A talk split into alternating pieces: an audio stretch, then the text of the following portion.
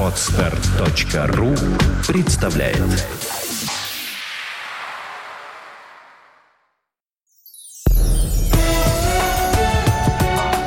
Авторский подкаст «Путевое дело. Жизнь без границ».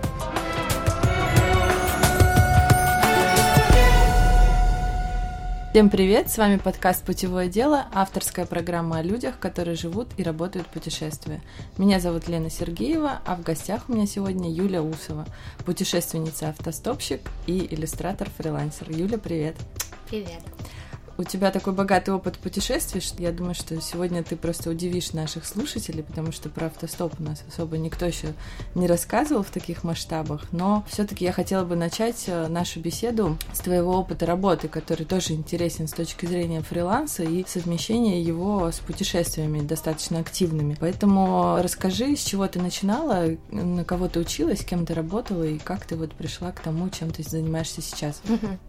Ну, вообще, официально я училась в колледже. Училась э, по специальности дизайна, но это официально. На самом деле, в жизни где-то я почерпнула намного-намного больше чем именно в колледже. Там дают очень такие определенные вещи, которые стандартны, которые потом в твоих узких специальностях они а, оказываются ненужными, и очень много приходится переучиваться, перестраиваться. Я училась в основном у каких-то людей, а, либо через книги. Очень был хороший полезный опыт а, работы на фирме. Там я была дизайнером. Я а про... Ты занималась графическим дизайном, да? Или а, какое у тебя было направление? Я работала в рекламе. Ага. Вот, я проработала там пару лет.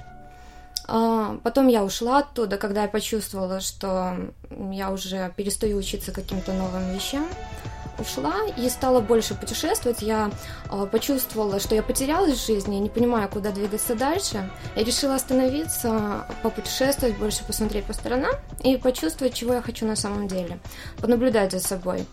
Оказалось, что я начала много рисовать, и я решила пойти по этой дорожке. Я решила рисовать, рисовать, и э, я узнала, что есть люди-иллюстраторы, и подумала, о, здорово, я, я тоже хочу быть иллюстратором. И а... начала эту деятельность осваивать, да? Да, да.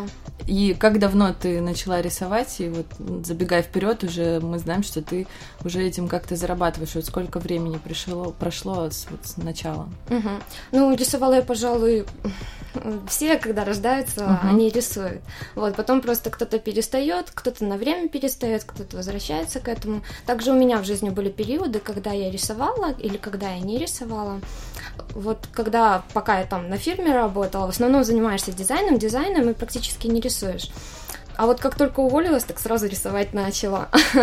И то же самое там вот в колледже рисовала, а в школе рисовала, там пока маленькая была, тоже рисовала.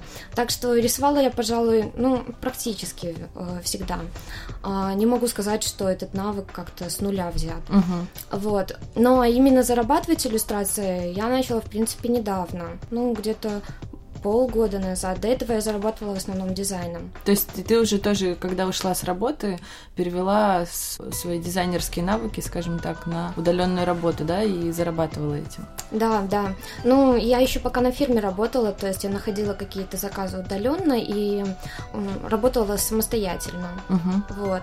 Так постепенно ты находишь какие-то маленькие заказы, какие-то сначала работают там для друзей, для знакомых, потом ты ищешь что-то больше, ты уже знаешь, что ты можешь сделать, поднимаешь планку выше, выше, выше, и со временем оказывается, что ты уже что-то серьезное делаешь. А вот э, сама иллюстрация, то есть э, там же очень много направлений, насколько я понимаю. Не всегда у всех получается перевести это в какой-то коммерческий формат, да, то есть угу. понять, что хочет заказчик, то есть это такая довольно сложная творческая работа там согласований, взаимодействий. Ты этому где-то училась? Ты именно преподносить этот навык рисования в какую-то коммерческую такую обложку, чтобы уже как-то на этом зарабатывать? Ходила на какие-то курсы или, может быть, в школы? Mm. Или все сама постигала? Mm-hmm. Нет, я такая больш, в большей степени самоучка. И больше я чему-то у жизни училась. Просто в одном месте ты постигаешь, а, постигаешь поняв одну форму, можно эту форму перевести в другом деле понять структуру Мгм. вот, одного дела, можно потом эту структуру использовать в другом деле. Так, например, я поняла, как это работает в дизайне, и э, взяв вот эту вот структуру, перенесла на иллюстрацию. Я понимаю, что в иллюстрации это работает не хуже, чем в дизайне. Вот это вот преподносение продукта аналогично. Вот. И, ну, в основном по- поиски людей, поиски заказчиков, они такие постоянные. Это как ты на острове находишься и бутылки пускаешь э, записками help. Вот. Тут э, то же самое. Ты что-то делаешь и постоянно пускаешь эти бутылки, а потом э, проходит какой-то промежуток времени, они начинают возвращаться. И что самое интересное, что вот э, в жизни, как правило, эти бутылки там могут уплывать и никогда больше не возвращаться. А если ты делаешь свою работу по-настоящему, от всей души, то рано или поздно бутылки начинают переплывать обратно. И только, пожалуй, не возвращаются те бутылки, которые не от души и не по-настоящему. Которые ты не хотела бы, наверное, чтобы возвращались. Да, пожалуй. И вот э, ты заговорила про бутылки, как э, письма куда-то в будущее, да? А Расскажи вот более детально, э, как вообще находить работу начинающему иллюстратору и в каких вообще направлениях э, иллюстрация может быть коммерческой, то есть чем человек может заняться, если он хорошо рисует и хочет как-то продвинуться в этом направлении. Ну, я вот очень долгое время работала с компьютером, вот, и то есть у меня был планшет, я рисовала с помощью графического планшета, но со временем я поняла, что это не мое. Ну, мне нравится ручная иллюстрация, и я люблю именно что-то э, прикасаться к бумаге, люблю чувство краски, люблю чувство карандаша. Я э, почувствовала, какие инструменты мои, какие не мои. Для этого нужно было пройти период экспериментов очень долгий. Вот. э, И я занимаюсь именно ручной иллюстрацией. Для начала человеку нужно портфолио. Нужно, чтобы люди другие, они видели и понимали, чем ты занимаешься и что ты хочешь, и что ты можешь им дать. Поэтому для начального этапа должно быть портфолио, или, по крайней мере, должно быть что-то, что ты можешь показать. Вот. И Первые мои заказчики, которые не знакомые, а которые а, люди посторонние, это когда ты начинаешь отправлять вот эти бутылки. А, ну, как делала я? Я брала, приходила в магазины книжные или приходила в библиотеки. Я смотрела книги, которые мне нравятся, а, стили, в которых я могу работать, а, там, где мне хотелось бы поработать. Я смотрела наоборот, смотришь издательства, смотришь данные, э, собираешь со временем такую свою библиотеку, вот, куда, куда и с кем бы ты хотела работать. И пытаешься прикоснуться к этим людям. То есть там по почте пишешь, э, где-то находишь контакты и пытаешься связываться с людьми. Ты показываешь свои работы и говоришь о том, что вот я хотел бы работать так-то и так-то. А, В принципе, люди начинают отзываться. То есть, если у тебя действительно хорошие работы, то э, с тобой готовы работать. С одними людьми ты начинаешь э, постоянно работать. Если тебе нравятся люди, нравятся заказы, то почему нет, в общем-то. Вот. Есть люди, которые ну так, на- вот есть заказ маленький, и у них бывают маленькие заказы, и тебе это тоже удобно. Вот. Ну, то есть формы работы, они разные бывают. И вот э, фишка в том, чтобы изучить это, понять и э, брать, когда чего тебе нужно. Это именно по- подход такой в холодную, да, предлагать свои услуги, он тоже работает, да? То есть многие люди просто думают, что это все не работает, работает только схема по знакомству, но вот ты своим опытом убедилась, что это тоже хороший канал поиска заказов. А подскажи, есть ли еще какие-то ресурсы, сайты, может быть, э, типа там, как для фрилансеров, э, копирайтеров и прочих направлений удаленной работы? Есть ли для иллюстраторов какие-то подобные ресурсы, где тоже можно там разместить э, свое портфолио или просто поискать заказчиков? Мгм. Есть общепопулярные сайты, э, что-то вроде как Illustrator.ru или Behance, но это такие высокопрофессиональные сайты. И первому начинающему человеку там работать довольно сложно будет. Вот. Но есть там фрилансер э, сайт, есть их на самом деле очень много. И стоит искать свою нишу, проверять там, там, там. Для этого, для того, чтобы работать заработать в этом в будущем, нужно изначально очень много покопать. И первое время это, как правило, бесплодное время. Ты вот просто работаешь, работаешь, и кажется, что в холостую. Но потом со временем все начинает находиться. То есть, если ты хочешь этого, правда, и двигаешься к этому, то оно начинает возвращаться. Угу. А на какой примерно заработок может рассчитывать начинающий фрилансер-иллюстратор? Ну, еще... Какие примерно? Понятно, что каждый человек там по-разному может себя продать, да, и найти разные заказы, но хотя бы ориентировочно, вот, чтобы понимать. Ну, так, если брать по средним расценкам, просто можно же еще журналами работать, угу. какие-то отдельные статьи делать, а можно книжки иллюстрировать. Вот я сейчас и, и там, и там. вот. Ну, такая средняя-средняя цена, то э, ну, например, вот книжечка есть, я сейчас делаю детские э, прописи, я делаю 4 детских прописи, они небольшие такие, по объему маленькие, ну, приблизительно месяц работы вот по этому заказу, э, месяц-полтора месяца, это в районе 30 тысяч рублей. Угу. Вот. То есть это только на один заказ, да? Да. Но, получается, ты же его не делаешь целый месяц, Нет, да? То есть конечно. ты можешь делать параллельно еще сколько-то заказов? Да. Ну... И, в принципе, это цифра, на которую может рассчитывать начинающий, да, какой-то специалист, а, да. у которого еще нету большой базы там заказчиков. Да, но нужно понимать, что он должен сдавать работу в сроки, что э, он должен делать то, что он пообещал человеку и на что человек рассчитывает.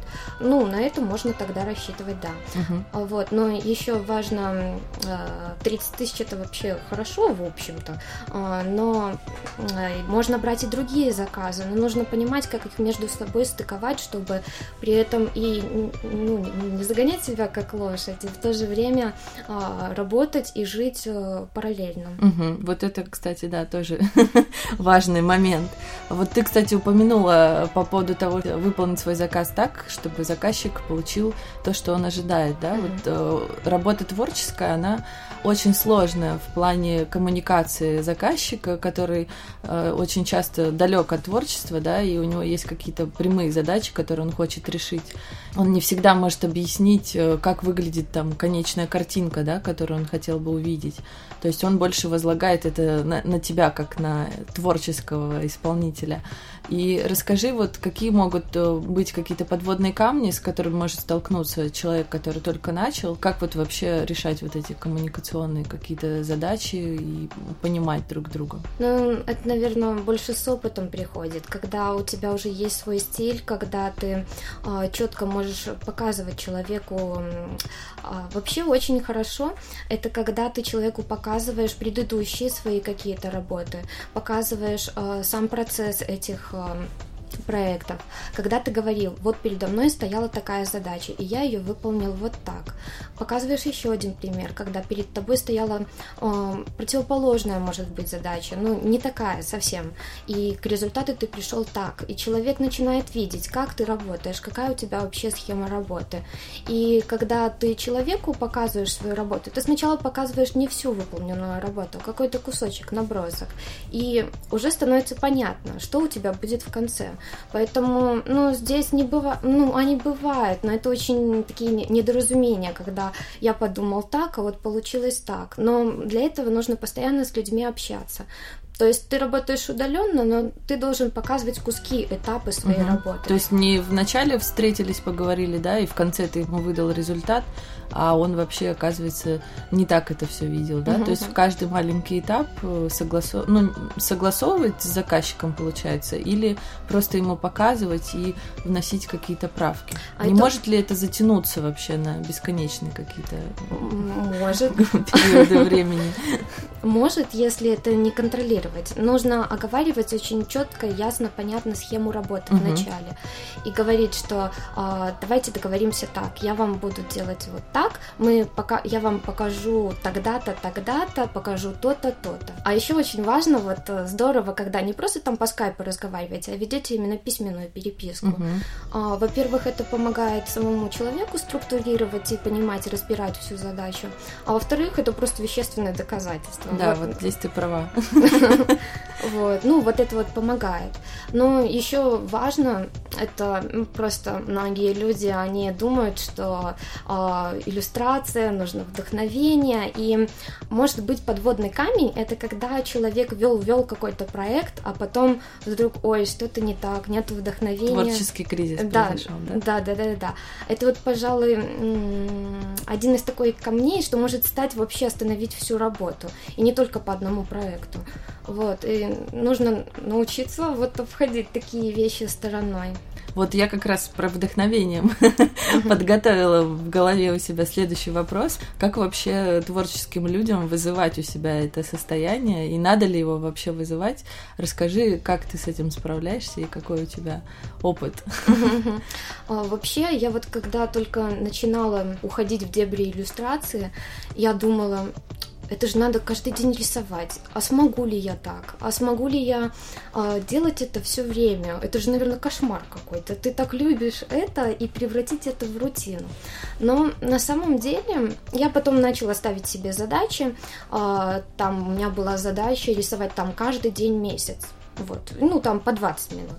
Потом ставила задачи больше, больше, больше, и в процессе этих задач я начала замечать, что на самом деле ничего не, не страшно это. На самом деле это очень приятно, когда ты это делаешь каждый день, и уже научился, ну, может быть, сначала лень, как-то что-то непонятно, но ты как бы это должен сделать. Ты э, делаешь это, а, даже если тебе лень. Вот. И ты сделал, когда тебе лень было, и ты потом собой гордишься. О, здорово, да, я это есть сделал. такая история. Да, да. А если не сделал, то как-то, ну, плохо это делал. А вообще очень важно вести дневник. А, и это помогает наблюдать а, за самим процессом и смотреть, когда ты что-то выполнял или не выполнял, и в каких условиях ты будешь это выполнять, а в каких не будешь выполнять. Поэтому потом такое понятие, как вдохновение, оно начинает уходить на задний план. И оно приходит либо во время еды, как аппетит. Вот, то есть ты начинаешь работать, и вдохновление, оно появляется.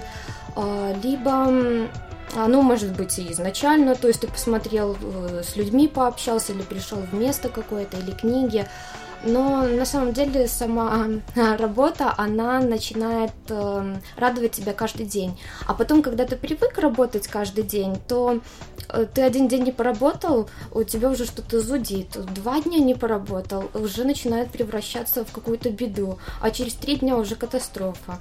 Поэтому ну, нужно просто научить себя работать. Нужно понять, что э, если ты не будешь работать, то тебе придется идти устраиваться на завод, на фабрику Это, мне кажется, лучшая мотивация, когда ты себе рисуешь картины, как может быть, если ты сейчас не возьмешь себя в руки, да? Да. А, вот, а расскажи вообще пример, может быть, из твоей жизни, как, как обычно твой день проходит, вот угу. как ты распределяешь вот эту работу, вдохновение, порывы, там, какую-то практику ежедневную, да, ведение дневника, когда вот это все ты успеваешь, как твой день выглядит? Угу.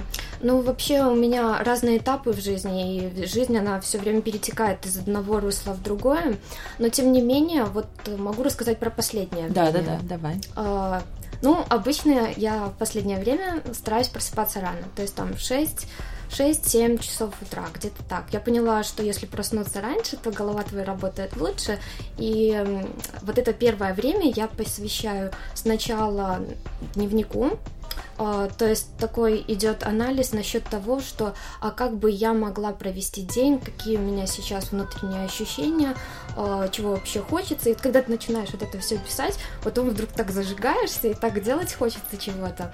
Вот. Но потом еще я читаю. То есть у меня есть книги, которые именно посвящены обучению, либо, ну да, скорее всего, утром я поглощаю какую-то информацию. Вот, и каких-то где час, но обычно часа хватает. Но бывает немного больше, я себе могу позволить это поглощаю информацию, а потом уже а, либо там процедуры утренние, ну, то есть э, там пошел там контрастный душ mm-hmm. или еще что-нибудь такое. Можно подкрепиться немножко, люблю фрукты. Вот, а потом начинаешь работать, там что-то созидать, вылепливать, э, создавать, отправлять. А, ну, работаю я сейчас не так много, ну, в среднем часа, ну, 4 где-то так, вот это среднее такое число. Бывает, что больше, бывает меньше. А, все зависит от того, какой у меня план работы на месяц или там на неделю ближайшую, как я вообще все это рассчитала.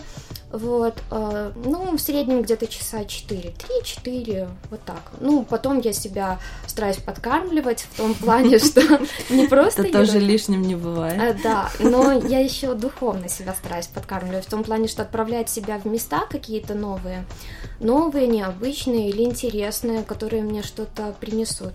Иногда в неизвестность себя отправляю куда-нибудь, короче. И вот это новое я стараюсь запихивать в каждый день. Угу. Отличная практика. О, на самом деле, вот твой день, он очень похож на рекомендации. Может быть, ты знаешь такую книжку «Путь художника». Mm, да, да. Вот, и я ее сейчас тоже читаю и делаю там по ней упражнения очень крутые. Может быть, наши слушатели тоже захотят попробовать. Это утренние страницы, которые э, можно писать прямо после пробуждения. Я так понимаю, что ты пишешь свои какие-то осознанные, да, планы на день Mm. Нет, нет. Или больше как бы свободный поток сознания? Вот дело в том, что эту книгу я тоже не так давно прочитала.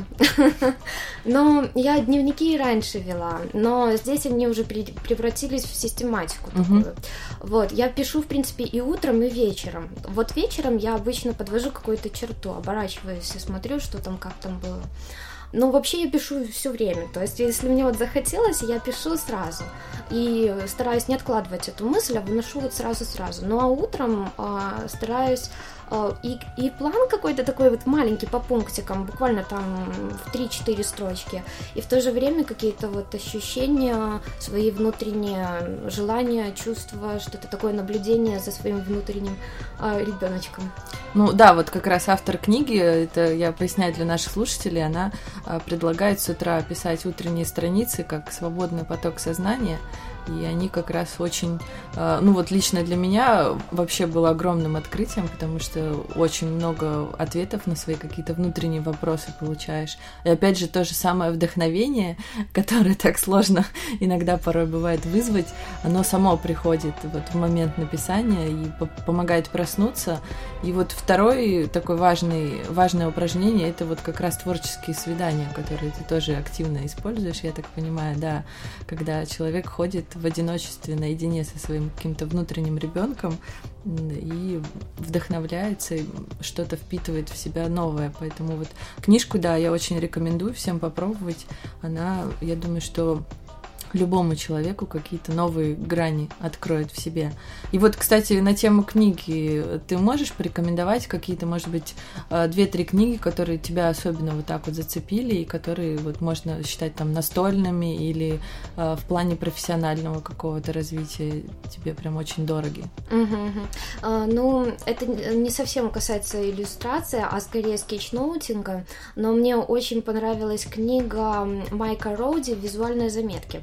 А она мне настолько понравилась, что я ее, во-первых, читала каждый день там по кусочку, чтобы вот она так мне была близка, так мне была интересна, что я ее по кусочку вот старательно разбирала каждый день, но в электронной версии, то есть на компьютере, даже не в книжке, а вот именно на компьютере. А потом взяла, пошла и купила. И потом каждый день а, раскрывала по развороту и ставила, старалась все запомнить, все впитать. Это вот настолько мне книга оказалась близка по духу. На самом деле книг очень много, я жутко люблю книги. И я какое-то время даже работала в книжном магазине специально, чтобы а, побольше впитать в себя книг. А, и для меня каждая книга это как человек. И, и сказать, что это лучше той, мне как-то трудно. Но если так вспоминать, то есть еще такая книга, она называется «Мечтать не вредно». Также автор... Ой, позор на мою голову. Сейчас, сейчас.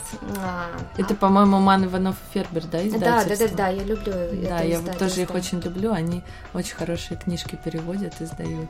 Да, я даже, мне вообще не жалко каких-то денег, чтобы платить за это, я всегда готова платить за то, что люди делают, хорошо делают. Ну, автора, я думаю, могут слушатели поискать в интернете, ты просто расскажи, чем эта книжка тебя зацепила и угу. что там такого было особенного, что тебе А, Барбара Шер, вот точно.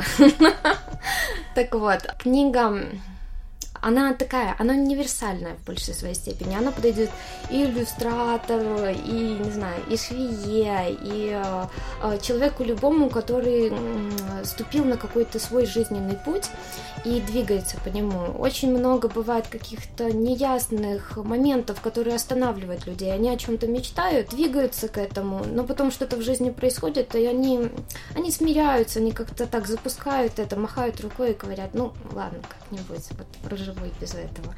А книга помогает двигаться по этому пути. Она была таким очень сильным толчком, чтобы вот взять смелость в себе и пойти по какой-то своей дороге. Как у тебя получается, насколько я понимаю, ты же очень много путешествуешь, да? И ты сейчас, наверное, уже пришел момент, чтобы об этом рассказать. Как вообще у тебя получается это совмещать с работой? И какой принцип вообще у тебя путешествий? Угу. Ну, вообще, я путешествую автостопом. Вот, как я докатилась до этого, как часто любят говорить. Ну, первый, первый раз вообще я вот попробовала там, по-моему, мне лет 16 было, может, 17-16, ну, где-то так. А, скорее по необходимости. Просто нужно было переместиться из точки А в точку Б а, быстро, причем денег особо там не было, вот, но нужно быстро, нужно это сделать. Вот. Ну, я слышала, как-то там друзья говорили, что ездит автостопом. Я еще не ездила автостопом, но я набралась смелости, подумала, что и так делают другие люди, ну, значит, я тоже, наверное, смогу.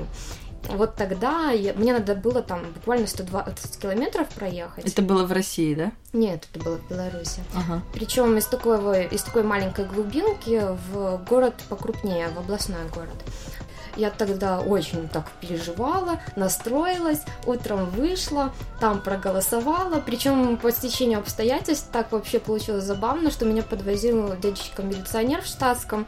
Ну, и тогда я уже, когда проехала это расстояние, я выдохнула, но посмотрела обратно и подумала, что Хм, ну, не так страшен черт, как его малюют. Потом, когда я больше начала ездить, ну, опять же, скорее, там были необходимости какие-то, я все больше и больше наблюдала за тем, что это не так, как об этом говорят люди. Люди говорят, что очень много каких-то страхов, предупреждений, очень много каких-то наворотов, а я все видела для себя, что это по-другому, не так, как говорят.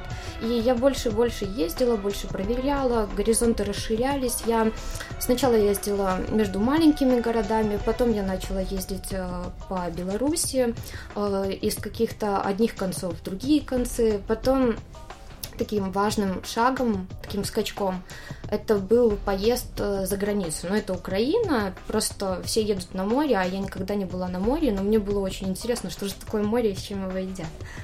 Я захотела поехать на море, но опять же тогда как-то так по деньгам не очень. Ну, то есть они были, но не в большом количестве. Об этом говорят, что так дорого, путешествовать дорого. Но я как-то так подумала, в общем, я ходила, я помню, как я даже по парку ходила и размышляла, и думала, ну как же это сделать, ну вот как? Я решилась поехать э, на море. Причем выехала я с человеком, но мы как-то так совсем разошлись по мнениям, и как-то э, то туда, то сюда. В общем, в итоге получилось, что я начала ездить одна. И когда я уже по Украине приехала в одно место, куда планировала, я поняла, что можно ехать дальше, я начала ездить еще дальше, еще больше. Я поняла, что возможности просто э, огромные, что они безграничные, рамок никаких в общем нет, и мы их в основном в голове у себя ставим. И это был таким вот важным шагом. Когда я вернулась обратно домой, я поняла, что я могу это делать. Потом уже были моменты, когда я поехала в Петербург самостоятельно. А, вот в Петербурге я уже больше начала прикасаться к людям, узнавать, кто, как это делает, больше получать информацию по снаряжению, по каким-то вещам, которые мне помогают в дороге. Вот, потом была Киргизия, Узбекистан, а, Казахстан. А, там уже просто другая культура, начинаешь больше сталкиваться с этим и узнавать еще все больше. А, но таким последним большим скачком это была Европа, когда я поехала самостоятельно, без особых таких денег. Ну, как бы есть, но они минимальные были. Без знаний языка. В школе там немецкий проходила, и то уже все забыла. А английский, ну, вообще как-то никак. И А... Решила себя поставить в, да. крайние, в крайние условия, чтобы все сложилось само собой, да? Ну так, мне скорее было посмотреть, как это работает. Я просто знаю, что люди так ездят, ездят без знания языка, и что это возможно, и что даже очень неплохо получается. И мне было интересно проверить, а как это работает. А, я понимала, у меня была своя схема каких-то действий, а, были какие-то базовые слова, которые я знала. Вот. Был, в конце концов, переводчик с собой. Ну, в смысле, планшет и на планшете переводчик. Uh, у меня и бумажная карта, и электронная была. Я, я знала, что это могу сделать. Я, у меня были какие-то продуманные свои какие-то пути. И, в принципе, в большей степени все было по плану. Ну, были какие-то отклонения, вещи, которые продумать просто невозможно. Но в целом все было, как я и задумывала. То есть приехать в Португалию, а, то есть там через Францию, через Испанию. А, я добралась до Португалии, а уже из Португалии там возвращалась обратно-обратно путями к себе домой. Петербург, да, ты возвращалась? А, не, я в Беларуси тогда А, тогда еще жила в Беларуси. И, а расскажи вот э, касательно и Средней Азии, и Европы, есть ли какие-то страны, где ну, не очень хороший автостоп? Угу. В плане, что тебя не берут. Я вот слышала, например, что в Испании очень как-то сложно с этим. Может быть, это тоже какой-то стереотип? Да, пожалуй. Ну, я думаю, что, э, во-первых, есть разные люди. Путешественники, они все тоже жутко разные. Кто-то же и правда любит халяву, кто-то э, любит стратегический расчет, кто-то, ну, вообще, все разные, короче. По Испании ну, лично я не сталкивалась с тем, чтобы были какие-то там проблемы, что тебя не берут. Скорее у меня были, вот когда мы, э, вот когда Казахстан, Киргизия, Узбекистан, я была с человеком в паре, хотя вернулись все равно все порознь. Вот. То есть автостоп не объединяет? А, ну, не знаю, где-то объединяет, а где-то нет, но в большей степени получается, что темп разный, либо интересы разные. А, либо вообще задачи у людей жизненно разные, и в конце концов как-то дороги расходятся. Ну, это, в общем-то, понятно, меня это как-то не особо расстраивает. А, но вот когда мы были в Узбекистане, там а, и Киргизии, там в основном самостоп такое распространенное явление. То есть там ездят автостопом все бабушки, дети.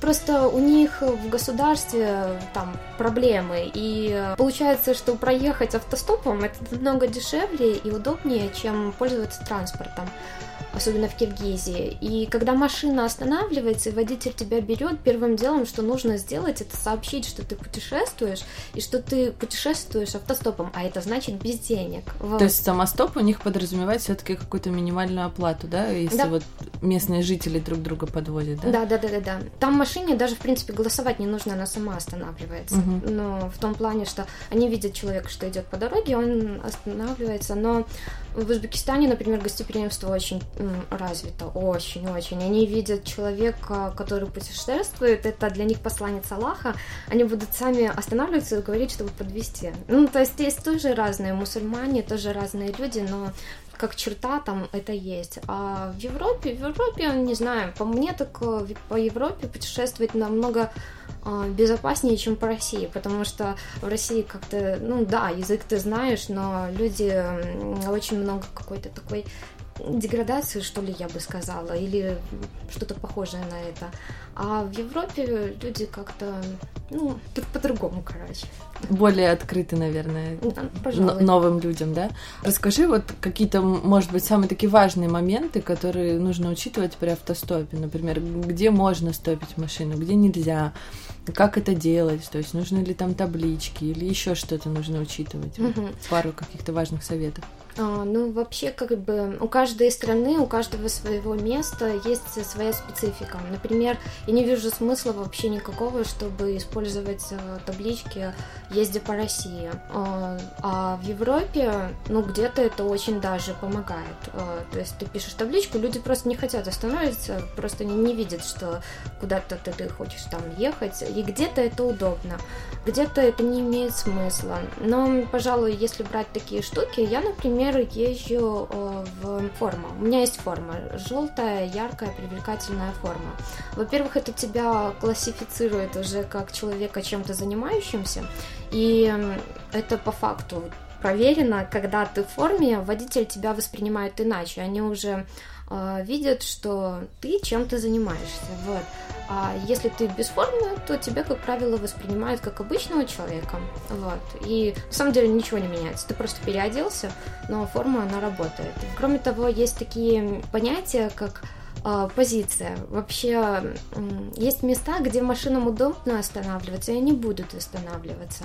А есть места, где водителю просто неудобно остановиться. И он вроде бы рад, но у него скорость большая, и он вообще тебя не заметил. Так вот, э, к позициям относят обычно такие места, как лежачий полицейский, или светофор, или кольцо.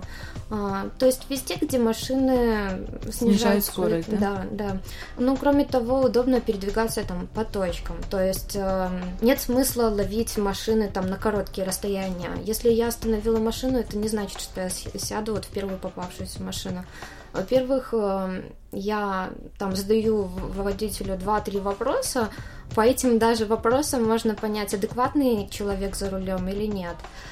Кроме того... А какие ты вопросы, кстати, задаешь, угу. чтобы пон... проверить на адекватность? Ну, во-первых, ты спрашиваешь маршрут водителя. Это первое, что ты сделаешь. Вот. Во-вторых, обычно вот, вот с этого вопроса завязывается разговор. То есть, а, а куда вы едете? Вот первое, что я спрошу. Ну, то есть, а, как далеко вы едете? Он говорит, я туда-то, например. Например, я не знаю этого места. И я начинаю разговаривать о том, а находится ли это там, где мне нужно, или не там, где нужно. Потом, естественно, я не буду там с ним целый диспут устраивать, вот, то есть я спрошу про то, что возьмет ли он меня с собой, э, я скажу, что я путешествую. Ну, в принципе, водители, если они уже остановились, то они не против. Вот. Ну, как правило, едешь, э, а, я люблю разговаривать о людях, то есть расспрашивать о их работе, о их жизни, узнавать что-то новое. И, как правило, есть вопросы просто, которые я всем подряд задаю. А, я спрашиваю, что люди любят и чем занимаются, и э, сопоставлять, что они любят и чем занимаются. Вот. И всякие разные штуки про их э, я люблю очень узнавать людей, как они там мечтали, как они жили раньше, что у них сейчас в жизни происходит. Ну, в принципе, со всеми людьми ты общаешься по-разному всегда. И как, кстати, статистика вопросов, много ли людей занимаются тем, что они любят и о чем мечтали? Нет, совсем мало. Как это не печально. Но встретить по правде интересных людей в последнее время удается все реже, реже, реже. Они начинают как как-то попадать под категории. То есть э, я уже начинаю наблюдать, что, ага, вот этот человек сейчас будет такие вопросы задавать, а вот этот человек, он, он ну, наверняка сейчас будет отвечать вот это. То есть это уже все становится до жути предсказуемым. И встретить что-то такое нестандартное, непонятное, ну, сейчас уже достаточно как-то трудно. А какие вот элементарные меры предосторожности, наверное, все-таки у автостопщиков тоже существуют? Расскажи, вот чем не стоит пренебрегать. Ну, во-первых, э, нужно понимать, э, опытные вы или нет. Как бы опытные люди, они могут там и ночью передвигаться, только у них должно быть для этого специальное э, снаряжение. То есть налобный фонарик обязательно мигающий, фликера светоотражающие. Вот, кстати, в Беларуси они распространены, а в России совсем нет. Так вот, яркая одежда, правила безопасности. Кроме того, аптечка всегда с собой должна быть. Нужно понимать, что можно делать в экстренной ситуации, что нужно делать в экстренной ситуации.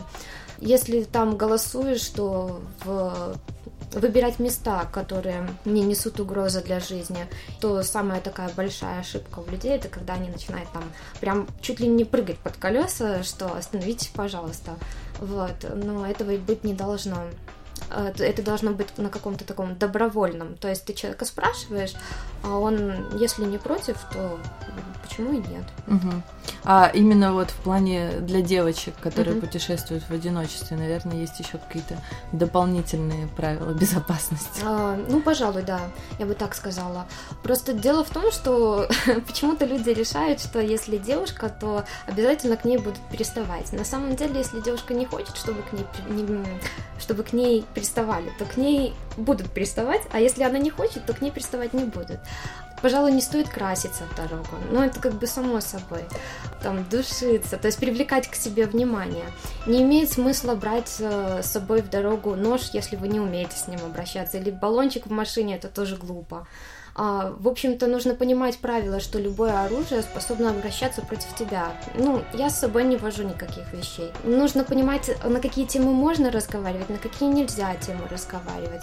Когда я вижу человека, который начинает передо мной заискивать или как-то там подмазываться под меня, я обычно прямым текстом говорю, что э, если вам нужна девушка легкого поведения, то ее, в общем, нетрудно найти. Сейчас время такое, что свобода, в общем-то. И я всегда готова заплатить водителю.